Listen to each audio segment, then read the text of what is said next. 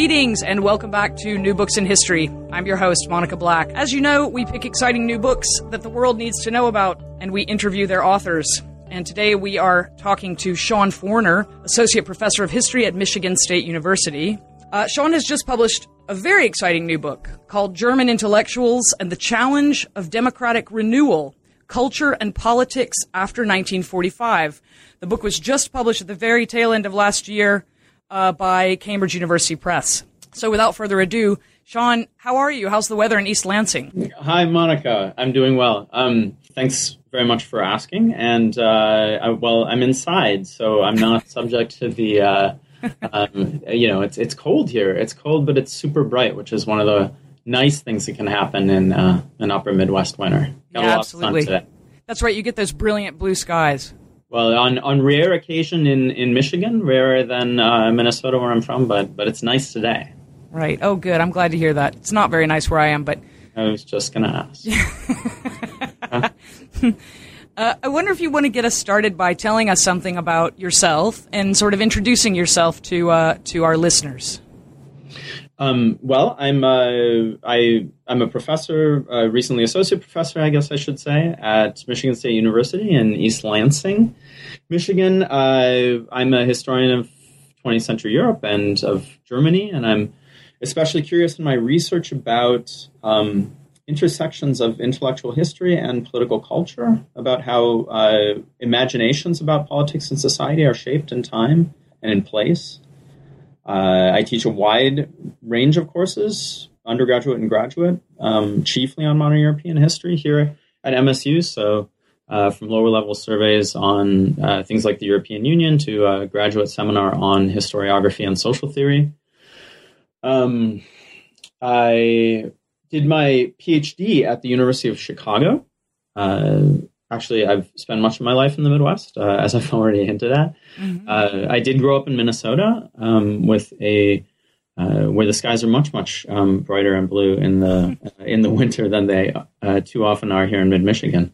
Um, I grew up in a family, a German American family, with a German mother and an American father. Uh, it's not actually something that I identified with strongly as a child, but um, I'm sure it's not irrelevant to the direction that my later interests have taken. Yeah, it's always interesting how things that didn't strike you particularly when you were young about your biography later seem to gain meanings that they didn't have, you know, depending on sort of how the course of your life uh, tends to go. Um, I wonder if you could tell us a little bit about German intellectuals and the challenge of democratic renewal, because, of course, there was certainly a challenge uh, to the notion of democratic renewal in 1945 um, in, in, in defeated Germany. So I wonder if you could tell us a little bit about how you came to the project and what your sort of initial interest was in the figures, uh, these very interesting figures whom, whose sort of careers you develop in the post war period uh, over the course of your book. Um, well, my initial interest, uh, I mean, um, developed over the course of my studies, uh, course in, in, in, history and in philosophy and literature. Uh, on the historical side, I guess, uh, you know, that um, fascination that brings many of us to German history with the upheavals that Germany both experienced and, and caused uh, in the world. Um, uh, you know, of course, my interest in German contributions to, to Europe's philosophical and literary traditions, uh, you know, um, uh, informed then this um, curiosity about how these matters converged after 1945 and in just the sort of respects that you're um, that you're gesturing at. I mean, there was a, a challenge with democratic renewal in this moment. Um, so, uh, you know, in many ways, my um, what I was curious about was was first to, to think about how um, the various challenges. Um, you know, my actors talk and think a lot about democracy, but of course, uh, you know, the question of of uh, the question of culture, the question question of guilt, the question of responsibility, um, the question of of traditions and their fates um, loomed so large uh, for um, for intellectuals and for other folks in this moment. Uh, I think a lot of the attention you know, like like many people in the field, uh, I, I, cut my teeth on sort of the great thinkers of the emigration in this respect. Um, you know, mainly exiled um, people like Hannah Arendt or the thinkers of the so-called Frankfurt School. Um, but as I approached my dissertation from that sort of perspective, I wondered more about a, a broader field of uh, intellectuals and their activities, and, and especially about the devastated ground of, of post Nazi Germany itself, of how questions about German history and modernity and recovery from this uh, set of catastrophes um, might look uh, from, from their epicenter, if that makes sense. Oh, yeah, absolutely. It certainly does make sense. I mean, of course, you know, you're speaking to a fellow German historian, so the, these these questions and and uh, and the sort of issues of guilt and of how to relate now to the past and all those things that are so wonderfully revealed in your book are things that you know we think about quite a lot, particularly those of us who focus on the period after 1945. Um, I wonder if maybe a way that we can get uh, that we can start to sort of get more deeply into the the matter of your of your book is by talking about this sort of amazing cast of characters um, with whom you with whom you deal in the book. Your characters are a group of mostly men, I think, um, whom you call engaged Democrats. And I wonder if you could tell us what you mean by this is a, this is a, a, a terminology of, of your own of your own construction. Engaged Democrats. I wonder if you could tell us who engaged Democrats were, and you know who were they sort of sociologically, ideologically, politically, etc. And and why do they become in your book such a crucial force for the reconstruction or let's say the rehabilitation of a, of a democratic ideal in, in the wasteland of post-war Germany? Um, yes, that's exactly right. This is a uh, um, the the term that I use to to talk about this, you know, fairly large, um, but necessarily so for my purposes, uh, group of of actors that are at the center of my story. Uh, you know, 10, 10 to fifteen, maybe they're at the very center, and then a broader field of of you know thirty or more.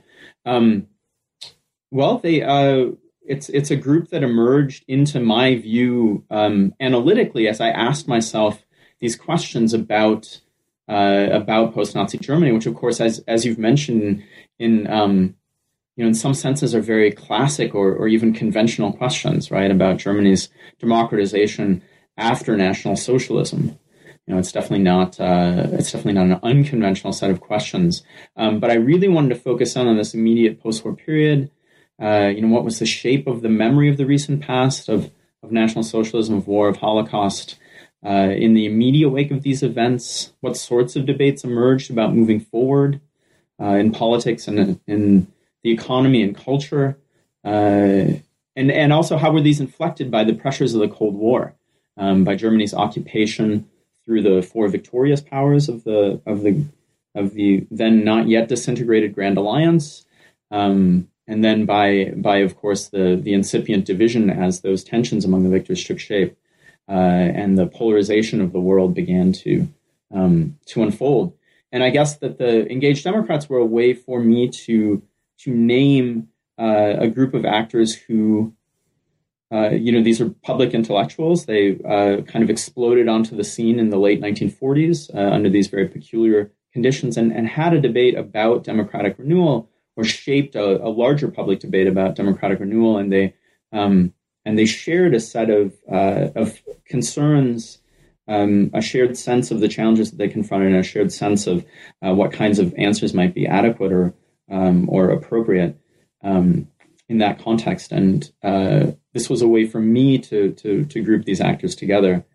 Um, it's actually not. It's technically not my coinage in a sense. It's uh, something I adapted from two German scholars that use it in uh, in a kind of related but a, a more limited register.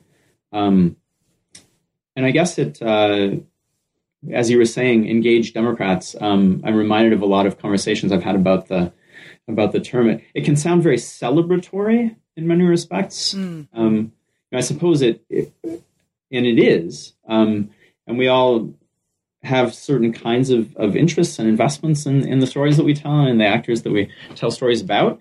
Um, and, uh, you know, I certainly have mine in, in this book, and it had something to do with things that I appreciated about what these actors were doing and, and saying. But I intended it really as, as descriptive, um, uh, as a, a term that captures two common denominators to this really rather loose and diverse group.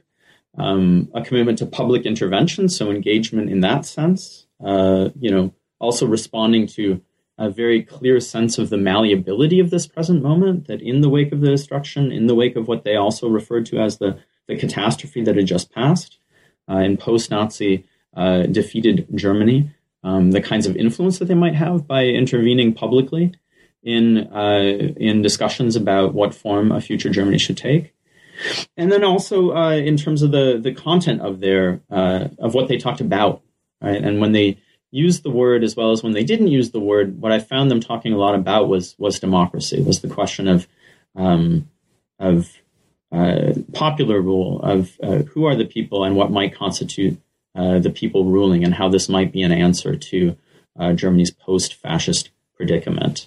Mm.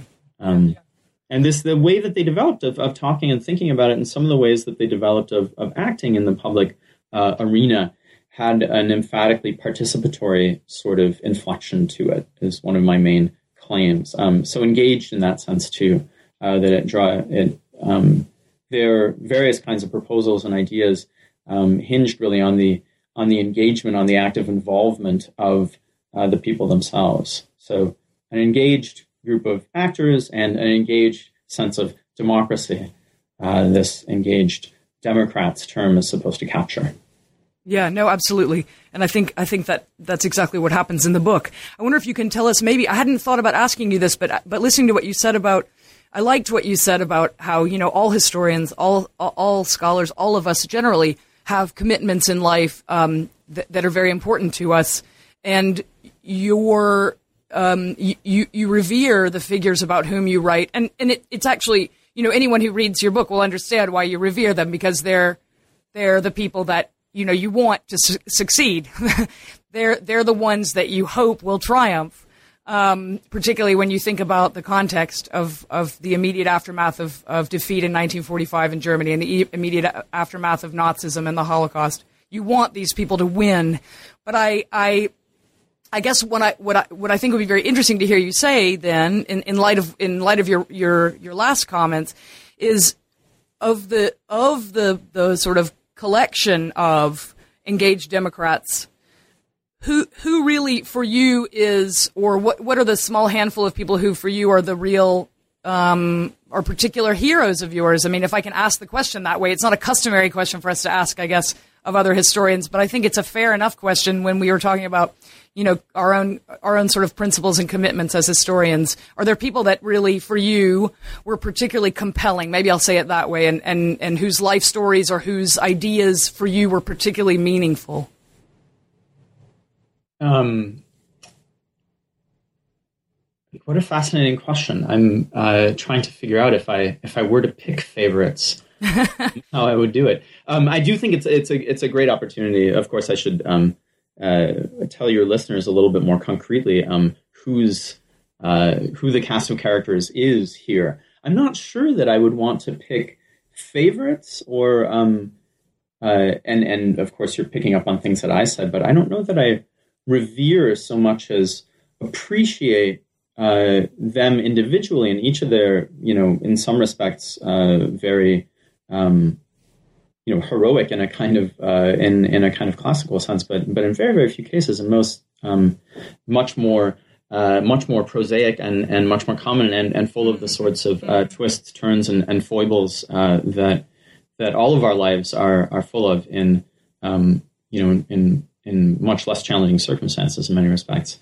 But uh, but I guess what I really appreciate about all of them uh, and about the way that they fit together is how they're um, views on democracy and democratic renewal uh, tended in the direction of proposing a kind of um, counter elitist, a kind of bottom up set of approaches to the whole topic of how one might organize politics and society in a way that, that broke with many kinds of uh, long standing um, traditions of uh, you know modern European traditions about thinking uh, thinking about politics that really foregrounded the people, their active agency, and their um, the potentials, the democratic potentials that come out of their self organization um, in that moment. And I'm not sure that that's anything that I would want to cohere in uh, in any um, you know uh, that's something that they all share together, as opposed to something that I want to um, laud any one of them in particular for.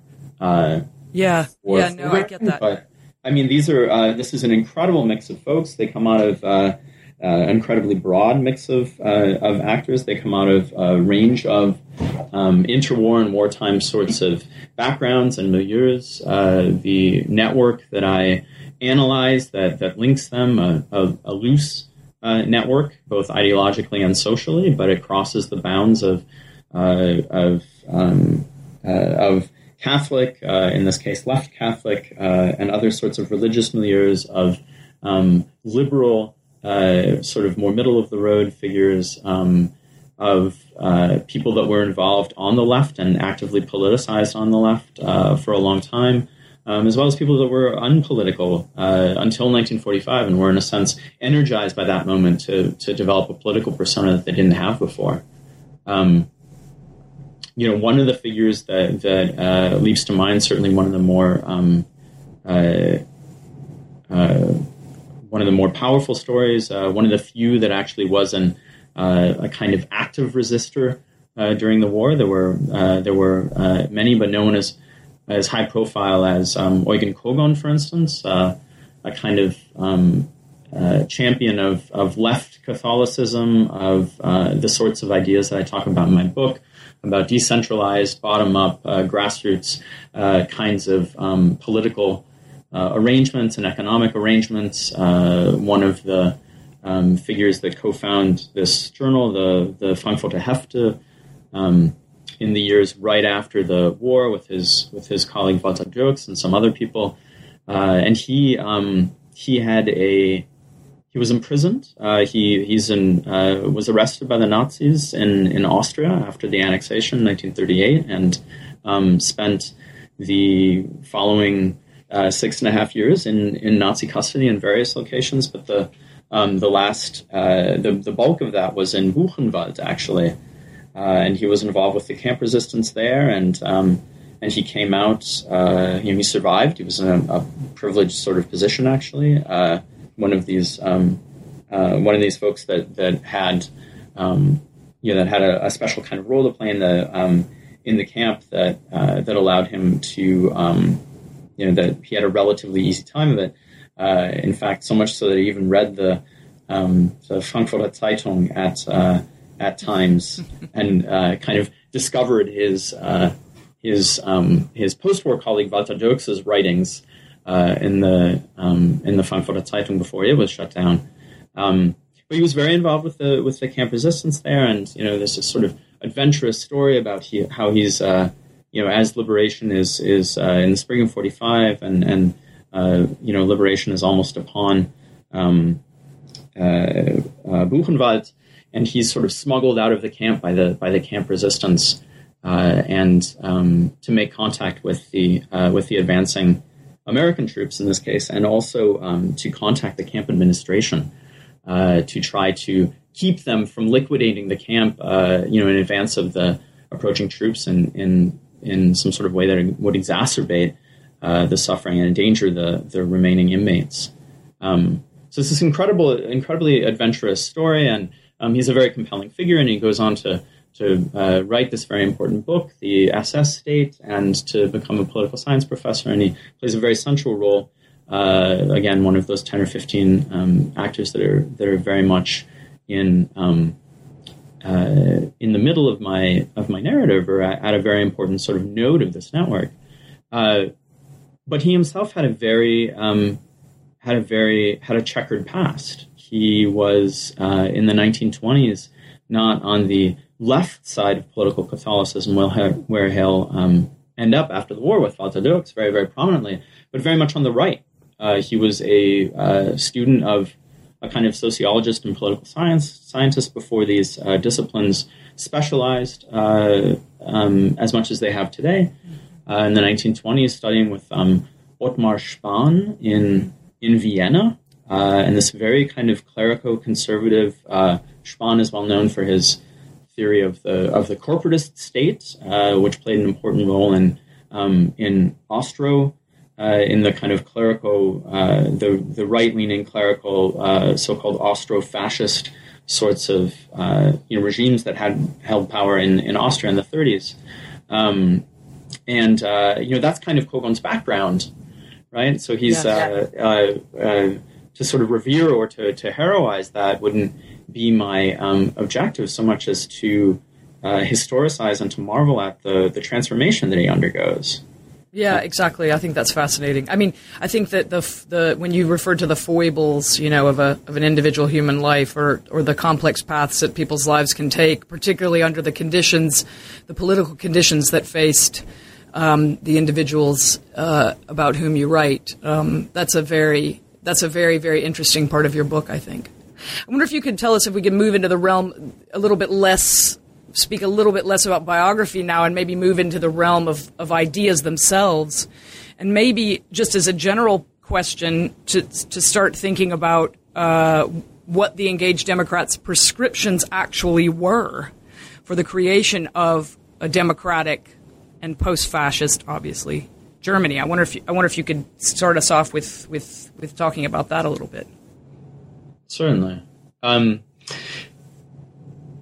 the prescriptions, uh, in terms of uh, kind of concrete institutional programs or prescriptions, they, they varied very dramatically. And, and in fact, many of them um, weren't that interested in uh, institutions per se, that is, didn't have uh, crystalline proposals uh, or, or well worked out sorts of blueprints for what German society should look like.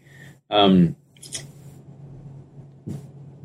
you know, the, the common threads that, that linked them had more to do with uh, these sorts of principles. You know, the various kinds of institutional proposals uh, all involved a kind of focus on on participation, on political participation. I've, I've mentioned it already uh, as a kind of political good in and of itself, as as the core of, of an active uh, democratic uh, life, an active collective existence, but also as a as a as a means to uh, to self education or to a kind of self re-education. I mean, one of the things that uh, that distinguished these um, all these various programs uh, was a focus on this sense of practicing democratic engagement as both the end state that they're trying to propose and as the the means of getting to uh, a kind of inner democratization, uh, uh, uh, the development of these, you know, ultimately post-fascist and post-Nazi Germans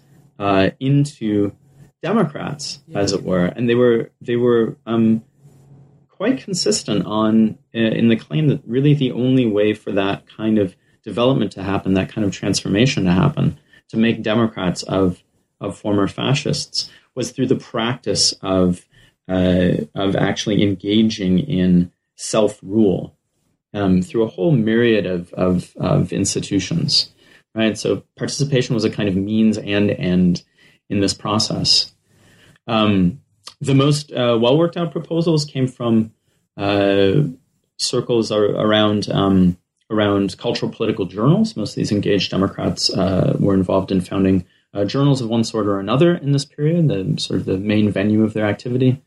Uh, in in Frankfurt, uh, so Frankfurt am Main, and in Heidelberg, these um, had very well worked out proposals uh, with a lot of overlap between the two that um, that haven't really been uh, foregrounded um, in previous scholarship. Uh, so um, politically, you know, they worked very much in a kind of parliamentary frame, uh, but they were skeptical of um, of parties, especially of mass parties, or organized around interest and and ideology, as opposed to um, groups of these active citizens that would come together and debate the public good. Um, so, uh, in a parliamentary frame, but emphasizing self government at all possible levels, so organs of local self government, um, the principle of, of federalism, mm-hmm. uh, of, of devolving uh, competencies from, from the center to, uh, to lower levels, a kind of federalist decentralization was very important to them. So, uh, parliamentary, but um, but local self government, uh, federalist principles as a sort of means to maximize this crucial activity of self government and the and the um, self educative or pedagogical potentials that it held. And that's uh, that's just on the political side. You know, in in economics, uh, the vast uh, majority of the figures in this network were democratic socialists of one of one sort or another. Mm-hmm. Uh, certainly, um, in the case of, of the Frankfurt Circle, uh, Kogon and Dirksen, their Frankfurter Hefte, or in Heidelberg, I mentioned uh, around, in a loose sense, the journal Die Wandlung, um, but with all sorts of uh, ancillary kinds of activities that this circle pursued. Um, and there, uh, the uh, two um, of the members of, of, of that uh, node of the network, um, Alfred Weber, uh, actually the, the brother of the um, much better known um, here uh, sociologist Max Weber, but also a sociologist himself, um, and Alexander Mitscherlich, who you know was relatively uh, was completely unknown at the time. Weber was was older and already a prominent scholar, but um, Mitscherlich, of course, would go on to have a very important public career, um, and they uh, they um, put together uh, a proposal called called Free Socialism, Freier Sozialismus, in, in 1946 that really served as a kind of um, to to crystallize uh, a lot of the programmatic proposals that came out of out of Heidelberg, and they are also um, the the kinds of politics that I talked about in the Frankfurt case uh, held. But um, in economics, there there are all sorts of proposals for um, decentralized modes of uh, of socialism, of you know decentralized um, collective modes of ownership that aren't state uh, socialist, um, collective forms of ownership that aren't state, state socialist, so socialized as opposed to nationalized um, property, and a really strong emphasis um, that was actually probably stronger on the Frankfurt side uh, than in Heidelberg on um, principles of uh, self management and self government in the economy. Mm-hmm. Um, so the principle of, of uh, of co-determination of Mitbestimmung was very, very important to them. Uh, different ways that that working people, the workers themselves, can be involved in uh, the control of and the decision-making processes involved in, um, you know, in running their firms, in running these um, firms that are also reorganized at the level of ownership uh, in in uh, a myriad of, of um, socialized kinds of formats. Right, so uh, federalism, um, you know, a kind of uh, uh, party decentered parliamentarism. Um, none of them actively advocated, uh, or um, only in a few of them in select moments actively advocate uh, parliamentarism's sort of other, the you know radical alternative of council democracy that uh, cropped up at various points during the 20th century, during the first half of the 20th century, most importantly after um, World War One. Uh, but that was part of their politics. Uh, um, that was a kind of um, uh, that was a kind of uh, council democracy had uh, shared this affinity for for grassroots kinds of forms, and and they had a great deal of interest in that, although their proposals tended to be parliamentary. Um, and then, as I said, kind of analogs to councils in the economic world, everything from works councils on the shop floor to worker participation in various kinds of uh, organs of um, of the governance of firms and decision making within firms that fall under the heading of of co-determination, um, and that are actually uh, you know elements of a of a longer term um, uh, social democratic and uh, and um, social democratic council communist uh, uh, left um, socialist sorts of principles that they highlighted. Yeah, very interesting. I was just thinking about. I mean, it's an aside, and but it still strikes me that here recently, where I live in in the eastern part of Tennessee, uh, there was a. Um, it was put before the workers of the. Lo- there's a local, not not very near where I live, but but not too far from here either. Uh, um, the Volkswagen plant put it to the workers to have a kind of Mitbestimmung, a kind of um, uh, co-determining uh, body created in the plant, and it was it was voted down, which is kind of an interesting thing because of the older history that you're describing and um, the the very different way that that uh, um, that labor is organized in Germany, which has to do with some of the things that some of the ideas that you're talking about um, over the longer term. Uh, it does. It does very much, and yeah. I, uh, um, the Chattanooga plant story is one that I've been I've been following the, the Volkswagen um, uh, plant there. Um, and it is really interesting. But it's it also um, you know it points to ways in which these um, principles and and Mitbestimmung, Mitbestimmung is a very important one. Um, sort of corporatist principles and um, principles of, of what went under the rubric of economic democracy and sort of, uh, you know, in the social democratic traditions that were interested in this. Um, you know, in this moment in 1945, when when so many things seemed possible, mm. uh, opened up as really, uh, really radical sorts of proposals for um, for a structurally different society, as it were. Uh, and a lot of them have a kind of reformist or accommodationist ring now uh, in labor politics. You know, they're they're tied very much to a kind of um, set of, of of settlements that were forged in the 1950s, right? Where um, then co-determination is just co-determination, right. right? Labor gets to have a say. Big labor, you know, organized in in in unions or actually in the majority of the economy, unions' direct influence was uh, um, was very circumscribed. But uh, you know, workers, the the community of the um, of the shop, the Betriebsgemeinschaft, you know, could have a say, but a very limited one, right? Uh, they they get a word in here and there, um, and these principles of co-determination uh, as kind of grassroots democratic principles in the debates of the immediate post-war years, they had uh, kind of structurally much more expansive and and um, and I guess uh, politically much more um, ambitious sorts of projects that were worked out in that in that kind of framework.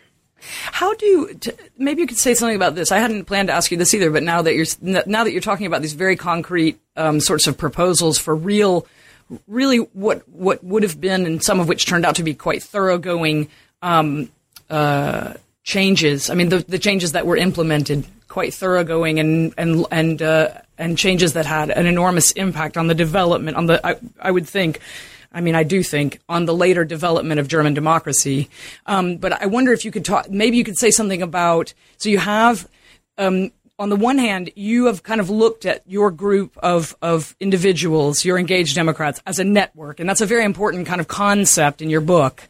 Not to see them so much as individuals, but to see them as a part of a greater group of people who are engaged in very similar ways of thinking about solving common problems and they're very um, focused on the notion of participation and and the and the practice of participation. And you've already outlined some of the very interesting proposal that, that pro- proposals that they had, concrete ones for how people would learn to participate democratically. I wonder though if you could give some examples of how. So you have on the one hand your network, and and the network is in, in conversation with itself, with its with its various constituent members. In what ways then do the engaged Democrats also talk to um, people who are not in the network, people who are coal miners, for example? You have a fantastic photograph in your book of of I think it's Kogon meeting with with coal miners. I wonder if you could talk about that just a little bit and how what the what engaged Democrats were talking about doing, then how it gets heard beyond the network. I guess I would say. Mm-hmm. Mm-hmm.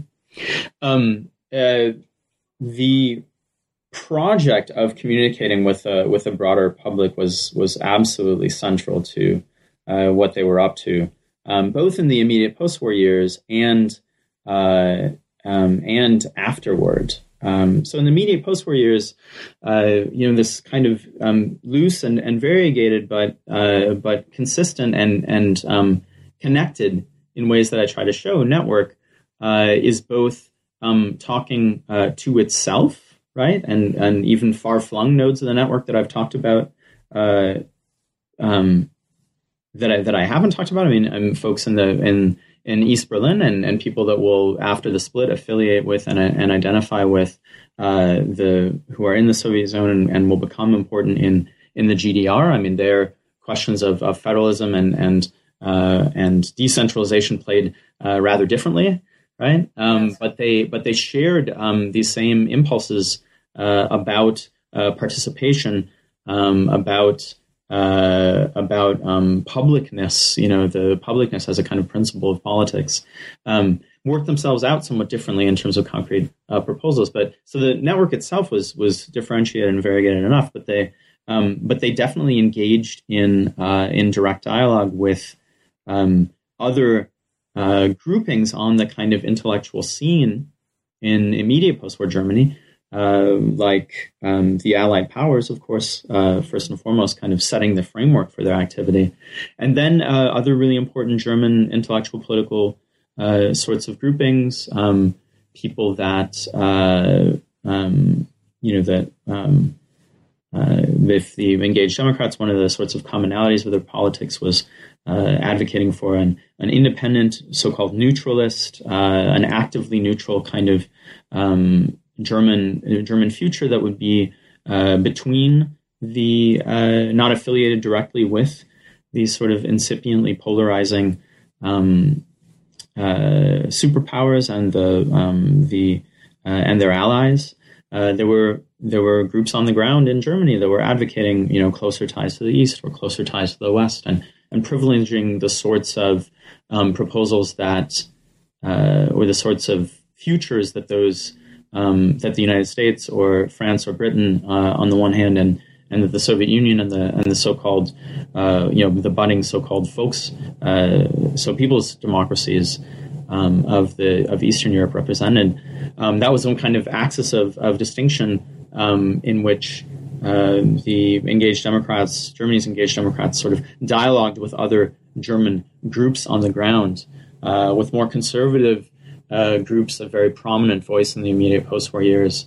Uh, the um, the um, uh, those who talked about Germany's Germany as uh, participating in a kind of Occidental um, political and cultural formation of Europe as an as an Abendland, and it had a very had a very uh, conservative kind of inflection, uh, seeing um, secularism and uh, the materialism that that uh, you know, for that matter, both the, the post-war West and the um, and the Soviet Union represented as uh, um, foils against which a uh, a Christian um, Europe would um, would distinguish itself.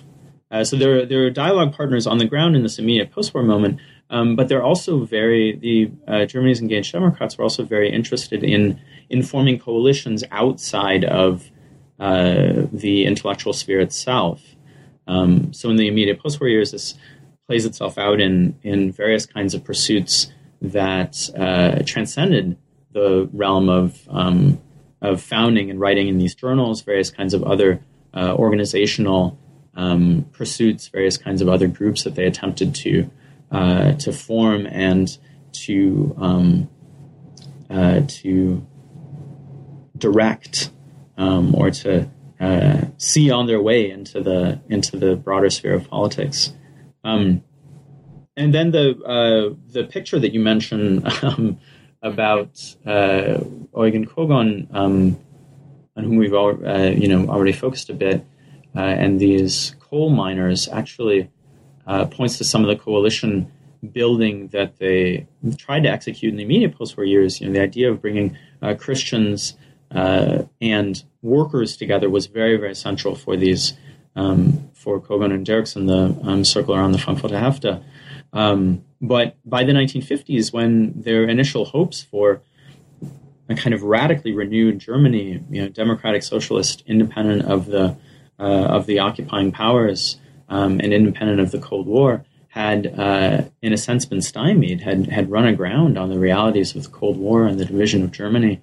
Um, uh, people that were in in the West, as as Kogon and Dirks were, uh, sought new kinds of, of partnerships, new kinds of coalitions, uh, and there they um, they teamed up quite quite directly with uh, with the unions um, who were important in these struggles for for Mitbestimmung, for co-determination, as uh, the various kinds of um, more emphatic forms of co-determination get uh, kind of whittled down and shaped into what will be the, the post-war settlement that um, that you mentioned in the context of of VW in um, in Tennessee a little bit earlier, uh, and that photo is a, a wonderful sort of um, artifact of this moment where, uh, I mean, just uh, for your listeners, um, you know, Eugen Kogon is, uh, uh, you know, he's there in his in his double-breasted suit. Mm-hmm. Um, you know, maybe it's a little bit threadbare, uh, but he's in one of these. Um, he's in one of these mines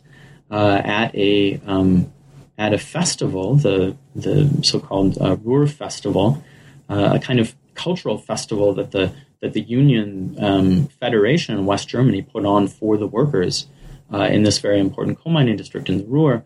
uh, in a city called Recklinghausen, and, and he's there in his double um, his double-breasted suit, and he's surrounded by uh, I think there are two or three um, coal miners in frame, with of course the, the dust on their faces and the um, uh, and the their eyes exposed, um, and it's really not entirely clear who is communicating what to whom. That's right. That photo. It's really um, it's really pretty pretty remarkable, but. Um, it's uh, it's an event that I go into a little bit in, in just the um, one of the late chapters of the book where you have uh, the unions mobilizing intellectuals to talk about uh, the state of um, the uh, labor constitution, as they called it, of, of West Germany, and um, the possibilities for a union oriented politics. And this is something that, that Kogon and Dirks and all sorts of uh, other people in West Germany took very, very seriously, and the unions as a, um, a kind of coalition partner in trying to forge uh, a politics that would um, you know that would fight against the the restoration, a, a term that they coined, but the uh, the sort of conservatively inflected restoration of uh, of um, of well of older modes of doing just about anything right. uh, that they confronted in West Germany, and um, uh, you know this produced at the level of of um, connections between intellectuals and politicians uh, a peace movement in, in the mid 1950s uh, that was the first broad based extra parliamentary mobilization uh, in West Germany. And has very concrete sorts of ties to, to other modes and moments of political activism in the 1960s and uh, and relating to the New Left. So you know this coalition between um, between intellectuals and the unions um, was very productive and very powerful in, in many ways, but uh, that um, well the photo that you mentioned uh, references this moment, uh, other aspects of that that kind of connection, where you have um, uh, you know these very, very, two very very different worlds that have to uh, meet and talk to one another in the context of forging that kind of a coalition, uh, and really the um, one of the the workers is is smiling at the camera mm. and clearly not uh, listening to whatever Eugen Kogon must be saying.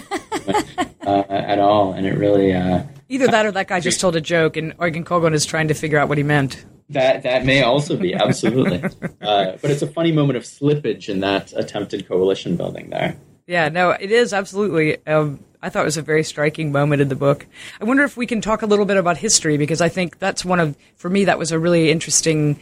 Uh, that was a very interesting part of your book was sort of um, how these um, how these individuals, how the engaged Democrats dealt with the problem of the past. And so you're you're alluding to it actually when you talk about the concept of restoration. I mean, there was this there was a fear, which is a quite legitimate fear that um, that somehow things would just kind of go back to the way they had been before. And you know, with minor with minor amendments, we can you know we we won't have a dictatorship anymore, but a lot of other things will structurally say, stay the same. And, and these, um, these engaged Democrats were very concerned about that possibility. And so there's another way in which history is important in your book, a related way, which is uh, the question of what to do about these sort of foundational concepts that are so important to sort of the, the furtherance of German culture and society in a certain sense. I mean, ideas about culture and about the meaning of culture in, in German history, ideas about what Germans call Bildung or called Bildung. I mean, the term Bildung is still still used certainly, but it has a very different meaning now than it had in 1945. Um, this notion of sort of self cultivation and and uh, um, those ideas, of course, after 1945, like everything else in Germany, needed had to be called into question, and so how do you, and this is what I'm trying to ask you, it's just taking me a long time to get there. How do you, on the one hand, try to forge a path forward to do something new? But of course, you have to work with what you have. So how do these, how do the engaged Democrats deal with these older concepts that are so foundational in German, in German cultural life over, you know, over, over centuries, actually? Well, Monica, you point to a, a really core aspect of, uh, of what's fascinating about these figures that I highlight, and that is the the insistence with which, and this is another um, uh, kind of principle of, of delineating the network. You know, as I was looking into who was saying what on the ground right after the war, um, the insistence with which this set of actors, um, who you know not accidentally then um, were in uh, communication with one another, you know, talking to one another um, on this field of, of cultural political debate, the insistence with which they intertwined thinking about politics in the ways that we've talked about already, you know, politics and economics, um, with thinking about culture was really quite striking. Uh, and um, there was really no way to separate these themes in um, in confronting this period, um, because other other actors didn't. Right, right, I mean, right. Uh, other folks on whom I don't uh, uh focus um, might have been engaged uh, in questions of of, uh, of of culture and its renewal, or or rather its rehabilitation, um, or might have been you know there was plenty of dialogue about politics and economics that I don't focus on that didn't um, you know, in the same venues and oftentimes in the same articles or even the same sentences, sort of intertwine uh, questions about culture with questions about politics in the way that uh, these uh, that Germany's engaged Democrats did.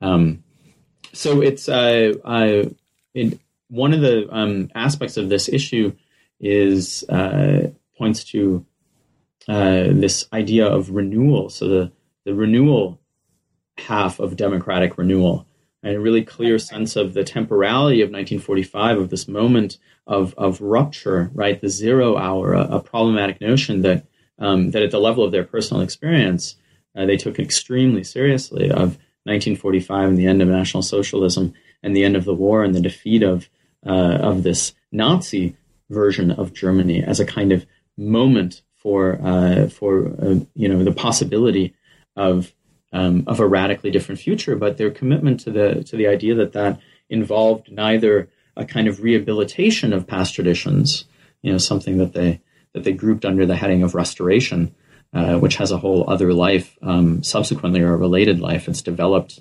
um, from their discussions of it into, uh, you know, in in a narrower sort of way, uh, a general um, accusation of the of um, the cultural and political left in, in West Germany about uh, the illegitimacy of that state's foundation. Um, but this this uh, sense that you couldn't just rehabilitate old traditions, um, so the traditions of, of, German culture that you mentioned, uh, but also other sorts of political and economic um, stances and traditions. Uh, but you didn't want to reject them either. That that moving forward in Germany involved a kind of critical reappropriation of uh, these deeply ambivalent ambivalent in and of themselves uh, aspects of the German past. So not that there were sort of good parts and bad parts, but the, the good and the bad were so deeply intertwined for them uh, that um, critically reappropriating, refashioning in a new context these traditions was the mode in which they would talk about what, what renewal meant. Yeah. Right? And the specific traditions that you asked about, about the cultural heritage, um, you know, these uh, figures of you know German the flowering of classical German culture from the late 18th through the the early part of the 19th century. Um, you know Goethe and Schiller and Lessing. Uh, you know from Kant over uh, Fichte and Schelling to Hegel and philosophy and, and all sorts of other figures uh, to the radicals of the 1830s and 40s, uh, Heinrich Heine and, and, Karl Marx for that matter. Um, you know, we're all seen as a, a, kind of body of resources um, on on which one might draw, uh, but that were also uh, bound up with um, a set of traditions uh, or a set of, of habits that they both um, shaped and reflected that uh, that were complicit in a sense in the uh, in the terrible trajectory that German history had taken.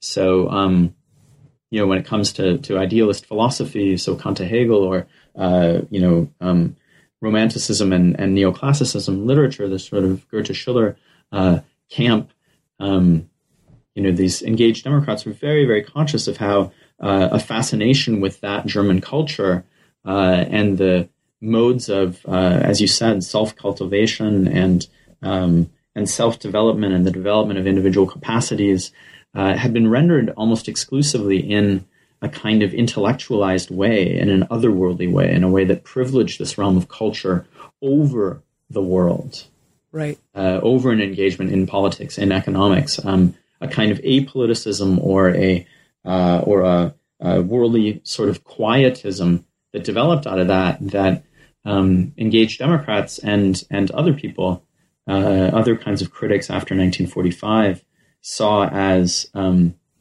as as wrapped up in the historical dynamics that produced then uh, Nazism and its crimes. Um, that a kind of inability of German people to uh, focus concretely on the political world made them susceptible to um, to uh, uh, to national poli- nationalist politics, to um, a kind of uh, um, you know a set of authoritarian complexes right. that uh, you know that that enabled uh, the rise of militarism, of nationalism, and and of national socialism as a kind of outgrowth of that.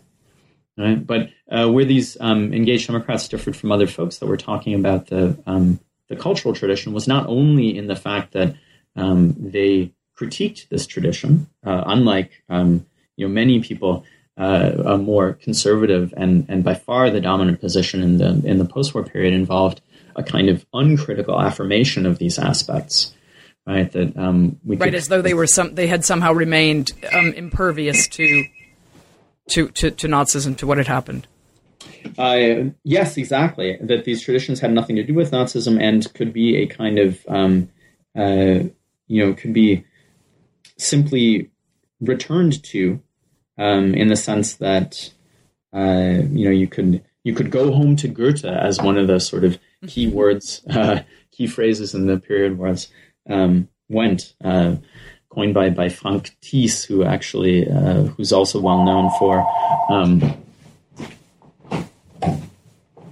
for uh, criticizing Thomas Mann uh, in the great debate between exiles and um, and so-called inner emigres. Thiess uh, spoke up for the the folks that had stayed in Germany, and and uh, you know, his position was that there were these um, these shining uh, German cultural traditions that uh, Nazism had just um, uh, the the Nazism had kind of grafted its own values over, and that Germans could simply scrape away that Nazi scourge and and return to these positive cultural traditions, right? So that's uh, that was um, another position that the uh, Germany's engaged Democrats distinguished themselves from on the on the cultural field of conversations about about renewal. Um, they critiqued the the cultural tradition in, in, in, the ways that I mentioned, but they also saw it as a kind of um, as this uh, really robust and um, potentially quite transformative resource for democratic renewal in the post-war years.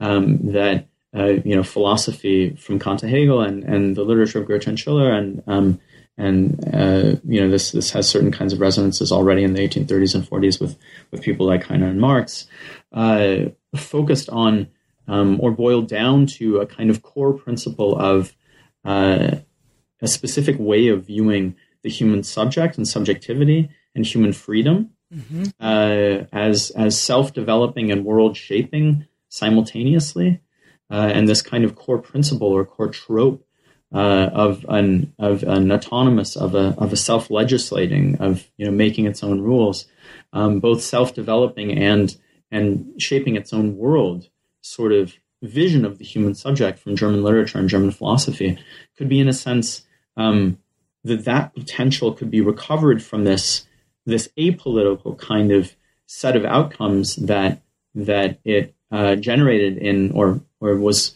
uh, that it embedded in actual German history and brought to bear as uh, the kind of core principle of this new participatory politics after the catastrophe.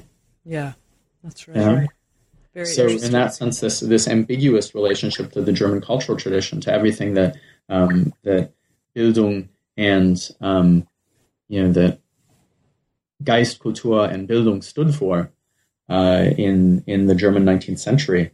Um, you know, uh, um, ways that the cultural that the educated middle classes had of of distinguishing themselves from the masses and of uh, keeping themselves uh, separate from and above the profane world of, of politics and economics with their uh, sort of Mandarin um, uh, fixation on matters cultural was both a, a, kind of symptom of everything that had gone wrong in German history for uh, Germany's engaged Democrats and a sort of uh, a sort of um, resource that could be broken out of that framework and and redeployed in a political kind of context uh, as a, a, fundamental aspect of what the the subjectivity behind this participatory vision of politics that they developed was about.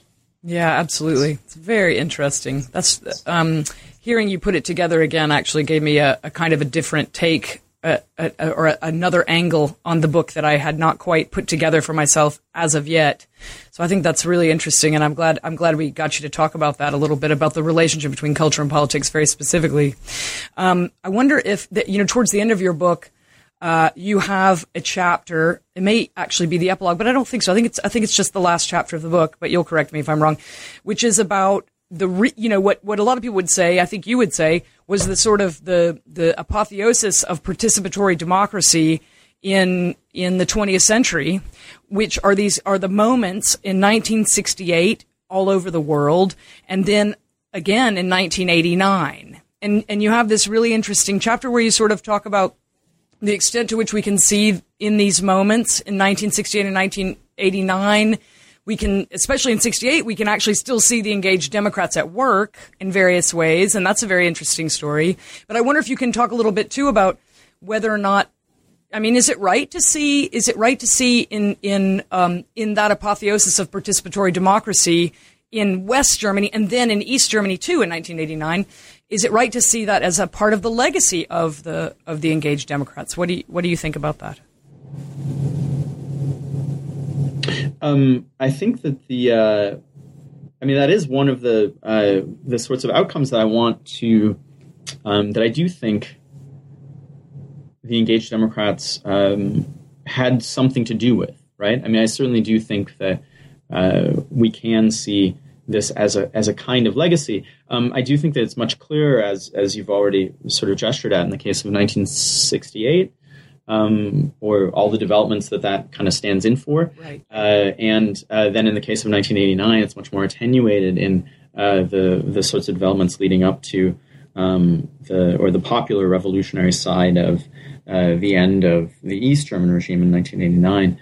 Um, one way to, uh, into this uh, is um, to think about how the, the central actors of 1968, so um, the movements of 1968, uh, everything from, from the students to the uh, to the the unions to the um, to the churches, uh, you know, um, uh, the the the new left as a whole, uh, the the kind of peace movement, um, so unions and churches, and and the 1950s peace movement, uh, the students, uh, the SDS, so the um, Socialist German Students League, um, the mobilizations against um, the uh, the emergency laws, you know, another uh, crucial kind of ingredient in 1968 in West Germany, um, really picked up on uh, you know something that we haven't gotten as much of a chance to talk about the uh, what the engaged Democrats were at the center of in the 1950s in terms of their own activities. Right, this critique of uh, the Restoration, um, the critique of um,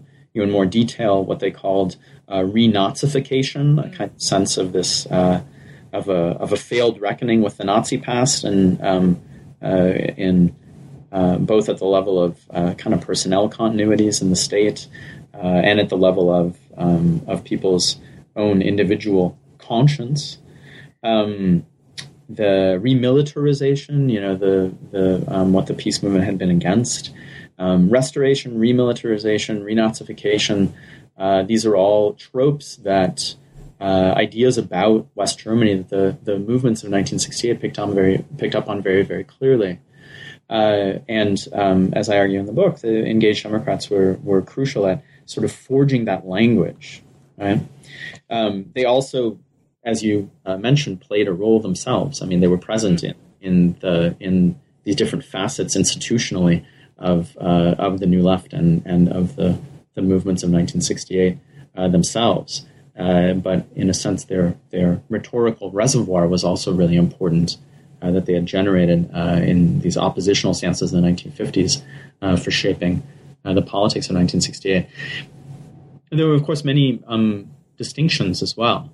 Uh, the um, 68ers per se, of course, had a, had a much broader kind of frame for their for their politics and their interests. I mean, everything from their protest forms to the uh, the lifestyle politics and the kinds of uh, cultural um, uh, and and 1968 as a kind of cultural revolution that these you know um, that these the engaged Democrats of an older generation and still in terms of their kind of comportment and their habitus and their personas uh, very much um, Bildungsbürger kind of uh, uh, you know many of them were um, you know these these aspects of 1968 didn't even show up on their radar screen right. Um, but in terms of the thinking, uh, this emphasis on participation, the kind of uh, orientation to all German initiatives and uh, vision of German neutrality as a kind of way of breaking apart and undermining the Cold War. Uh, you know, I try to work some of those connections out um, with reference to Rudi Dutschke and his um, and his politics.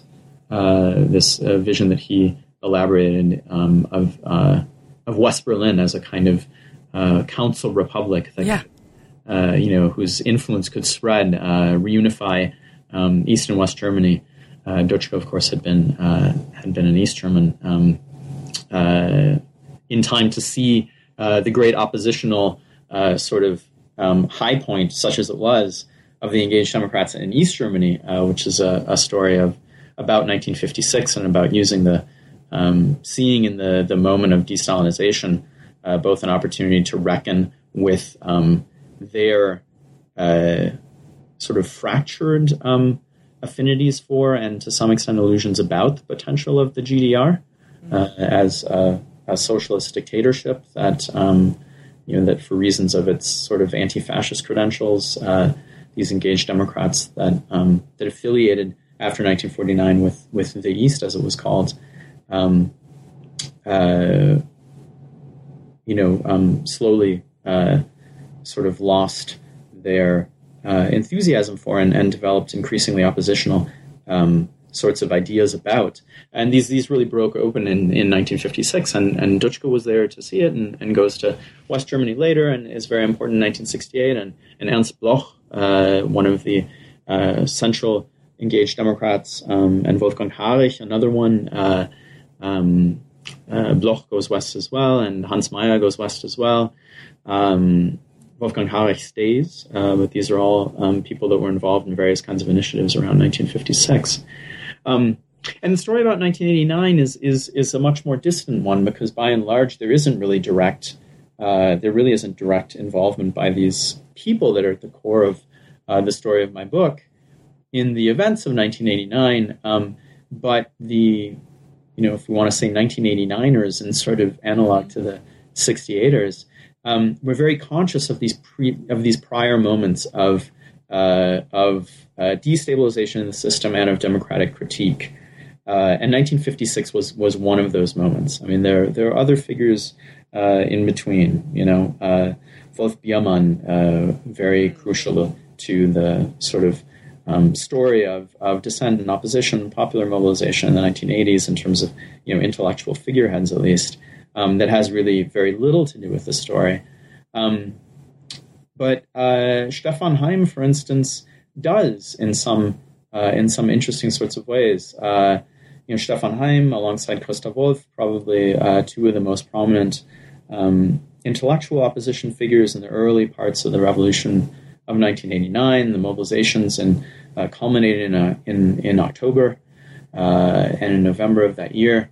Um, and Stefan Heym's story sort of uh, intertwines with that of the engaged Democrats. He does uh, come back to Germany too late to be one. Uh, I mean, another way uh, in which these engaged Democrats are distinctive are, are, they, they really, the network that I talk about was on the ground to take shape in the years right after the war, 45 to 48 or 49. And, um, you know, intellectuals who uh, and political figures who may very well have been both engaged and democratic, but just weren't in immediate post-war Germany.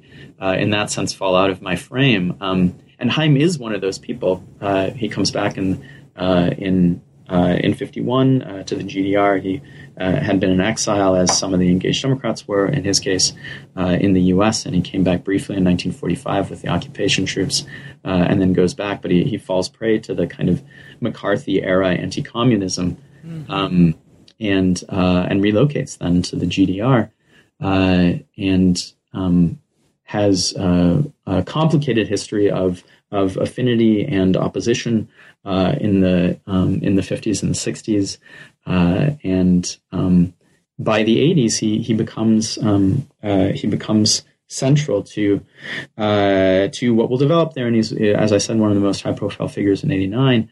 Um, so he's he's kind of had glancing intersections with uh, with these engaged Democrats. Uh, uh, the way that their biographies kind of uh, um, meet up at moments. Uh, but it's really interesting from the late 70s through the, the early 80s in his own literary production as he begins to imagine.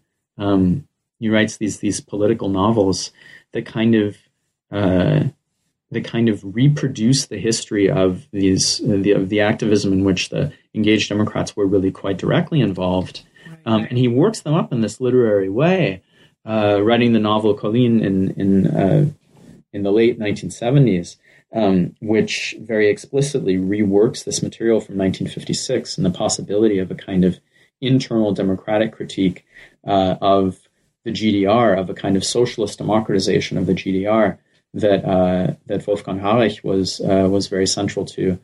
Um, uh, you know, he works this up in this novel about about the emergence and, and the and the crushing of that um, of that possibility in 1956. And then a few years later, he writes uh, he writes his novel Schwarzenberg about the so-called um, unoccupied uh, the the Schwarzenberg Republic in, in this unoccupied corner of the uh, of what will become East Germany when the the Allies just didn't quite get there to that corner of the mountains in 1945, and uh, and you know there are all kinds of uh, you know certainly um, to an extent mythologized and romanticized sorts of ideas about this moment of of German self government and in 1945 what might have happened if these um, if these uh, grassroots nuclei of of kind of anti fascists they're able to um, to flourish as the regime is crumbling. What would have happened if they took power? Uh, and um, uh, so um, Heym's uh, kind of literary production then in the 1980s sort of culminates in in a moment that, having looked at 1956, uh, he then looks at 1945 as um, a kind of resource for the the democratization of the GDR, the socialist democratization that he's hoping for in 1989, um, uh, and referencing thereby these these crucial moments of uh, the activity, the activism, and the intellectual production of the figures that I talk in my in my book. Um, so again, much more attenuated connections, right? Um, some of the figures that are that are uh, that are purged and discredited in '56 are rehabilitated in 1989 and, and 1990. Um, Janka, uh, um, Walter Janka, a couple of the other protagonists around were related to Wolfgang Harich, uh, and Harich himself uh, is um, is rehabilitated, but not um, with the public fanfare of these other figures, and uh, a kind of um, conflict between Wolfgang Harich and Walter Janka about uh, whether or not Janka was involved in these discussions uh, that culminated in in, um, in a platform for the uh, radical restructuring of, of the GDR in 1956 that Harich wrote, um, and then very much on his own initiative and without anyone else noticing, um, communicated to the uh, you know to the to the much despised uh, sort of spy arm for the East, the the East Bureau, the Ostbüro, the uh, of the Social Democratic Party in West Germany. Um, you know, there's a kind of conflict that erupts in the wake of 1989 between uh, and Janka about that history of 1956 and 19 uh, that culminated in, in, show trials for both of them in 1957. Uh, and in, in, both of their arrests and imprisonment. Um, that's also a, a, very bitter sort of um, uh, uh, legacy of the the engaged Democrats that gets um, worked out in the um, in the years in and around 1989. That's right. I think you. I think that's. Uh, you've given us some really good, um, I guess, pathways. I would say into understanding the project of the book as a whole, and I appreciate that very much, and I know that our listeners will appreciate it. Uh, there's a lot there, and we could we could keep talking for hours about your book. Um, there's a lot of things that we couldn't get to, but I think we've taken up probably too much of your time already. And I and I and though I appreciate that very much, I do wonder if you would um, indulge me just for another minute or two and kind of maybe tell our listeners what um, what sorts of projects or what kind of a, a, book you're working on now, or you know anything like that. I mean, sort of give us a sense of um, what Sean Forner's up to right now. Um, you know, well, uh, I mean, aside from from teaching, obviously, my uh, my current um, well, my new research project. Uh, it's a new book project. It's it's still kind of uh, well, it's very much in formation, but it explores the transformation of of socialist politics and theory in, in 1950s Europe. So uh, Germany, um, very much in East and West Europe in this context, uh, a transformation that we can recognize um, retrospectively as the work of, of an intellectual first new left. Right, mm. so it builds on some of the themes that we've talked about, uh, but very much in a comparative and, and transnational kind of form uh, frame. Um, with a different sort of focus, a different set of actors, a different set of questions. Uh, so the first New Left, um, uh, when these diverse groups of intellectuals across Europe gathering to um, to express their rejection of the Cold War world, but also to revo- revitalize socialism um, in what they called a humanist vein. This is very much the uh, intellectual political configuration that generates socialist humanism. Um, you know, turning away from uh, uh, you know, from the um, established leftist parties, uh, turning away from um, the the Marxist and, and socialist left's commitment to objective laws and historical necessity as principles, um, turning toward subjectivity, consciousness, praxis uh, as foci of socialist thinking, um, and uh, and away from the parties uh, and um, what they see as as as compromised social democratic and communist uh, political um, uh, traditions in terms of in terms of actual mobilization. That sounds really interesting. I mean, so in a sense, taking taking some of the core themes of your book and then expanding that outward um, into Europe as a whole, and, and sort of looking at um, d- different actors. Probably some of your same actors will, will show up, I would assume, again in, in, in, the second book. But I but I think that's a that sounds like a really wonderful sort of progression from this book to the next one.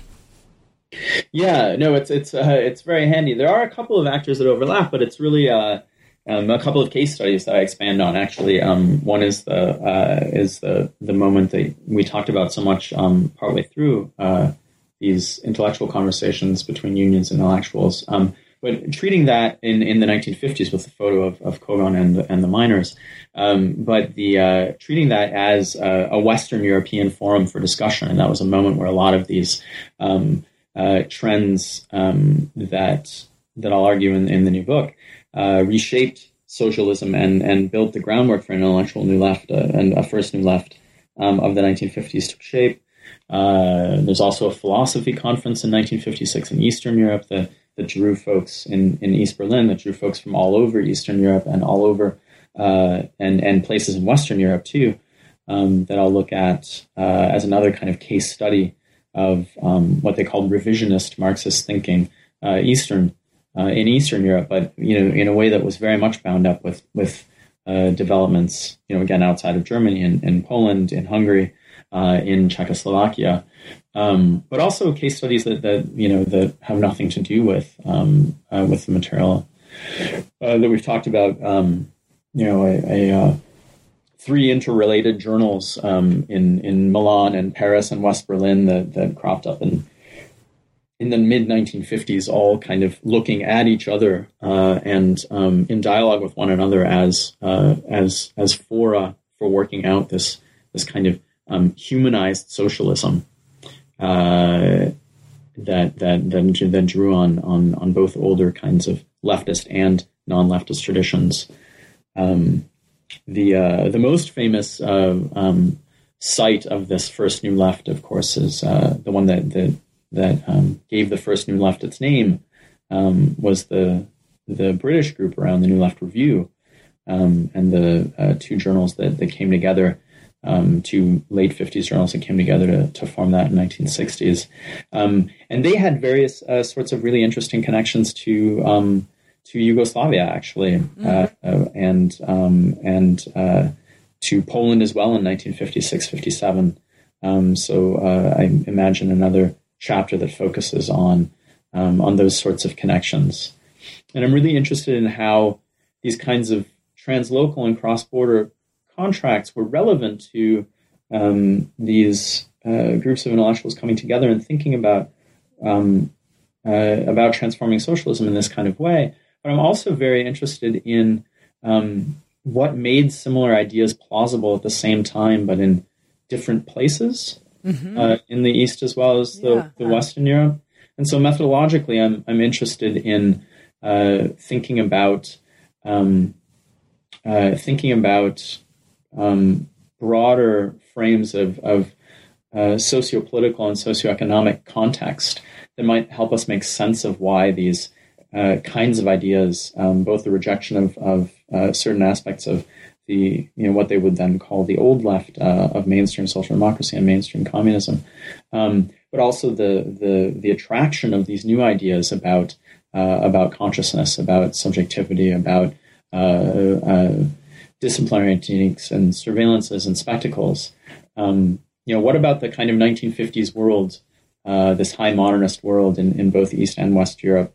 um, in terms of the socioeconomic context, not just in terms of the cultural and intellectual context, in the socio-political context, um, made those kinds of ideas attractive uh, and might explain why uh, they took root in uh, in different places that didn't necessarily have any contact or communication with one another um, in the same historical moment. That's right. That's fascinating. That's going to be a wonderful book, I have to say. Um, I, uh, I, don't want to take up any more of your time, uh, but I do want to take this just one moment to thank you and to uh, and just to let you know how much I enjoyed hearing you talk about your your new book. The book is called German Intellectuals and the Challenge of Democratic Renewal, Culture and Politics After 1945. Actually, I enjoyed hearing you talk about that, and I enjoyed equally hearing you talk about your new project. Uh, the author is Sean Forner. We've been talking to Sean about his new book published by Cambridge very recently. Sean, it's been a pleasure. Thank you very much. Monica, it's been a great pleasure for me too. Thank you.